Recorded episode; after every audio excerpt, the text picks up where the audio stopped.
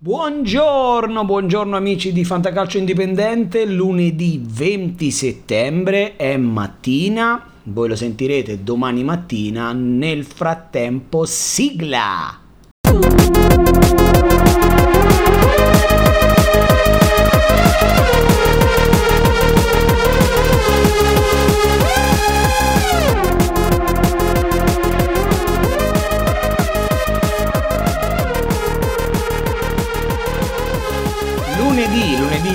Settembre, registro di mattina ragazzi, quindi manca ancora Udinese-Napoli al termine di questa giornata e quindi avremo ancora un'altra partita da dover seguire e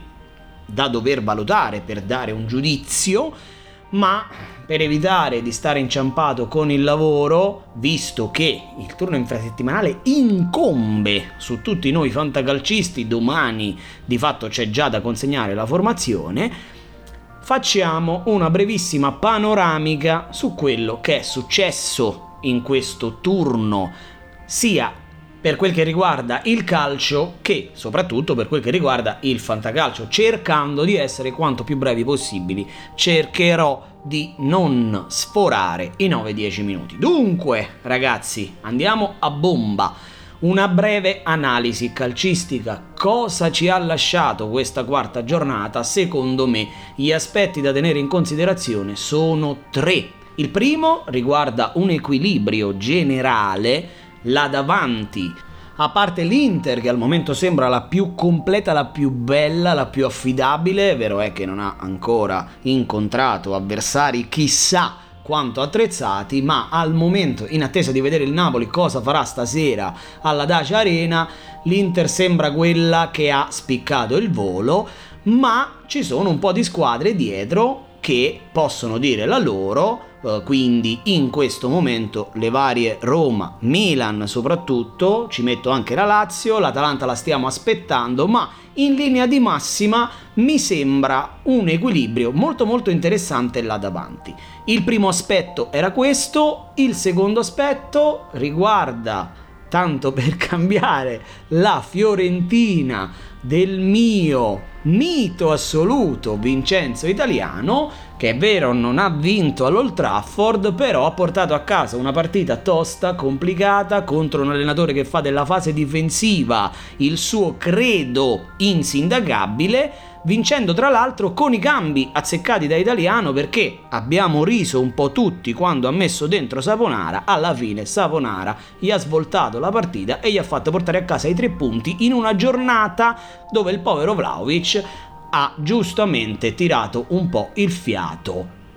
ma poi ci riallacceremo alla Fiorentina quando parleremo del prossimo turno. Nel frattempo concludo con il terzo aspetto che riguarda le difficoltà della Juventus che ci sono, a me sembrano sempre più evidenti e onestamente eh, al di là adesso dei numeri, il peggior inizio da 60 anni, mille mila gol da palle inattive, ragazzi, secondo me la Juventus ha un problema mentale ancor più che tecnico, perché che fosse un po' infarcita di giocatori non all'altezza, specie in mezzo al campo, questo lo si sapeva da un paio d'anni, che ci fossero difficoltà economiche che impedissero l'acquisto di calciatori, quest'anno si è reso ancora più palese, quello che nessuno si aspettava, o meglio io me lo aspettavo, ma quello che nessuno si aspettava è che con Allegri si partisse così male, anche perché Allegri, ragazzi, quelli in campo ieri sera 8 undicesimi, quindi non pochi, Allegri li aveva già allenati. È in una fase sperimentale, la Juventus deve ancora trovare eh, l'equilibrio mentale che gli consenta di poter mettere dentro un po' di continuità, continuità che poi gli consentirà forse di recuperare un po' di terreno, ma c'è tanto tanto tanto da lavorare per quel che riguarda invece i nostri fanta consigli indipendenti e mai mainstream, devo dire che è andata decisamente peggio della settimana scorsa, due gollettini li avevamo presi la settimana scorsa. In questo turno finora non abbiamo beccato neanche un gol, siamo in attesa della partita di stasera, ma abbiamo soprattutto cannato parecchi sconsigliati. Questo avvalora sempre di più la mia tesi che sconsigliare è molto molto molto più complicato che consigliare, ma il calcio e il fantacalcio sono stupendi perché ci danno subito, subitissimo la possibilità di rimediare ma non posso esimermi dal mea culpa sugli sconsigliati, specie per quel che riguarda Barak. Barak che ha segnato, ha portato a casa un fantavoto di 9,5 sia su Gazzetta che su fantacalcio.it e quindi è stato l'errore più grave finora. Certo, Verona-Roma era una partita in cui era difficile consigliare uno come Barak, pensavo che con l'arrivo di Tudor fosse eh, molto difficile per lui adeguarsi a questo nuovo a questa nuova interpretazione del suo ruolo una ventina di metri più indietro, ma il ragazzo mi ha prontamente smentito, questo non ci fa che piacere perché molti hanno Barak al fantacalcio Proseguendo con gli sconsigliati, sicuramente abbiamo imbroccato Stojanovic che ha preso 4,5 su Gazzetta e 5 su fantacalcio.it. Anche Amian, pur avendo vinto, ha portato a casa la sufficienza solo su fantacalcio.it. Poi c'è da vedere chi di voi abbia comprato e schierato Amian. Yusai anche non ha raggiunto la sufficienza e soprattutto Teo Hernandez non ha raggiunto la sufficienza con un 5,5, una delle pochissime, mi sembra 2, 3 o 4 insufficienze del Milan di ieri sera. Anche i consigliati ci hanno dato più amarezze che felicità, ma va sottolineata la prova positiva di Dumfries che ha portato a casa un 8,5 e un 8, di Giulietto Maggiore che si conferma un centrocampista di ottimo livello sia calcistico che fantacalcistico, che ha fatto l'assist per il meraviglioso gol di Bastoni, era a lui stesso incredulo per il tipo di gol che aveva fatto, portando a casa quindi Giulio Maggiore un bel 7,5 su entrambe le testate e qualche sufficienza sparsa. Sono venuti invece meno. Zaniolo, Niccolo, non mi freghi più, e Pedro, anche se Pedro ha preso la sufficienza su Gazzetta dello Sport, insufficienza su fantacalcio.it, un 5,5, io forse sono più d'accordo con fantacalcio.it, non ha fatto una gran partita Pedro, che purtroppo in uno scenario dove tre dei consigliati non sono proprio scesi in campo, quindi Malè,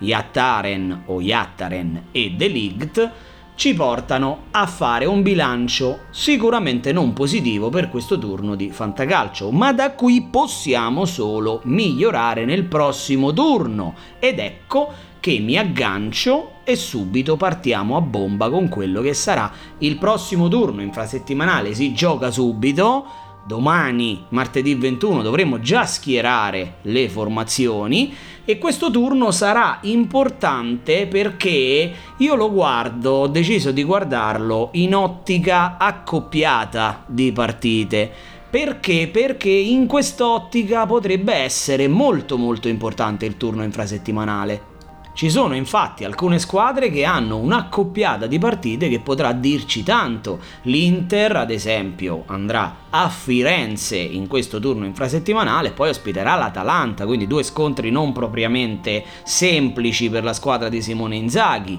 Le stesse romane si scontreranno nel derby nel prossimo fine settimana e nel frattempo in settimana la Roma ospiterà l'Udinese, la Lazio andrà a Torino contro Juric e si sa che non è una partita facile. Di contro ci sono alcune squadre che potrebbero giovare di questa accoppiata di partite, il Milan avrà Venezia e Spezia, la Juve stessa potrà recuperare terreno avendo uh, Spezia e Sampdoria, uh, quindi è un turno, un'accoppiata, turno infrasettimanale e turno della prossima settimana che ci potrà dire veramente, veramente cose interessanti ed aiutarci a definire bene le squadre e le situazioni che poi dovranno inevitabilmente andare a condizionare le nostre scelte al fantacalcio. Naturalmente amici non potevo riposare, non sarei mai andato a dormire senza spendere due parole dopo aver visto Udinese Napoli. Fortunatamente la riflessione da fare è molto breve perché il Napoli di fatto ha passeggiato su un campo secondo me difficile, quello della Dacia Arena, ciò non toglie nulla al buono buonissimo inizio dell'Udinese, forse aggiunge di più al Napoli che con questa vittoria si trova primo da solo e avendo sulla carta, solo sulla carta, una accoppiata di partite alla portata, Sampdoria nel turno infrasettimanale e poi Cagliari in casa, potrebbe veramente allungare regalandoci il primo vero allungo di questo campionato. Staremo a vedere. Gli appuntamenti col Fantacalcio Indipendente rimangono gli stessi ragazzi, quindi nel corso di questa giornata, martedì 21 settembre, avrete tutti i consigli per tutte le partite con lo stesso format dell'altra volta, quindi ogni puntata riguarderà la singola partita e speriamo naturalmente di fare meglio della volta scorsa. Io vi ringrazio per l'ascolto e vi auguro buon fantacalcio con Fantacalcio Indipendente.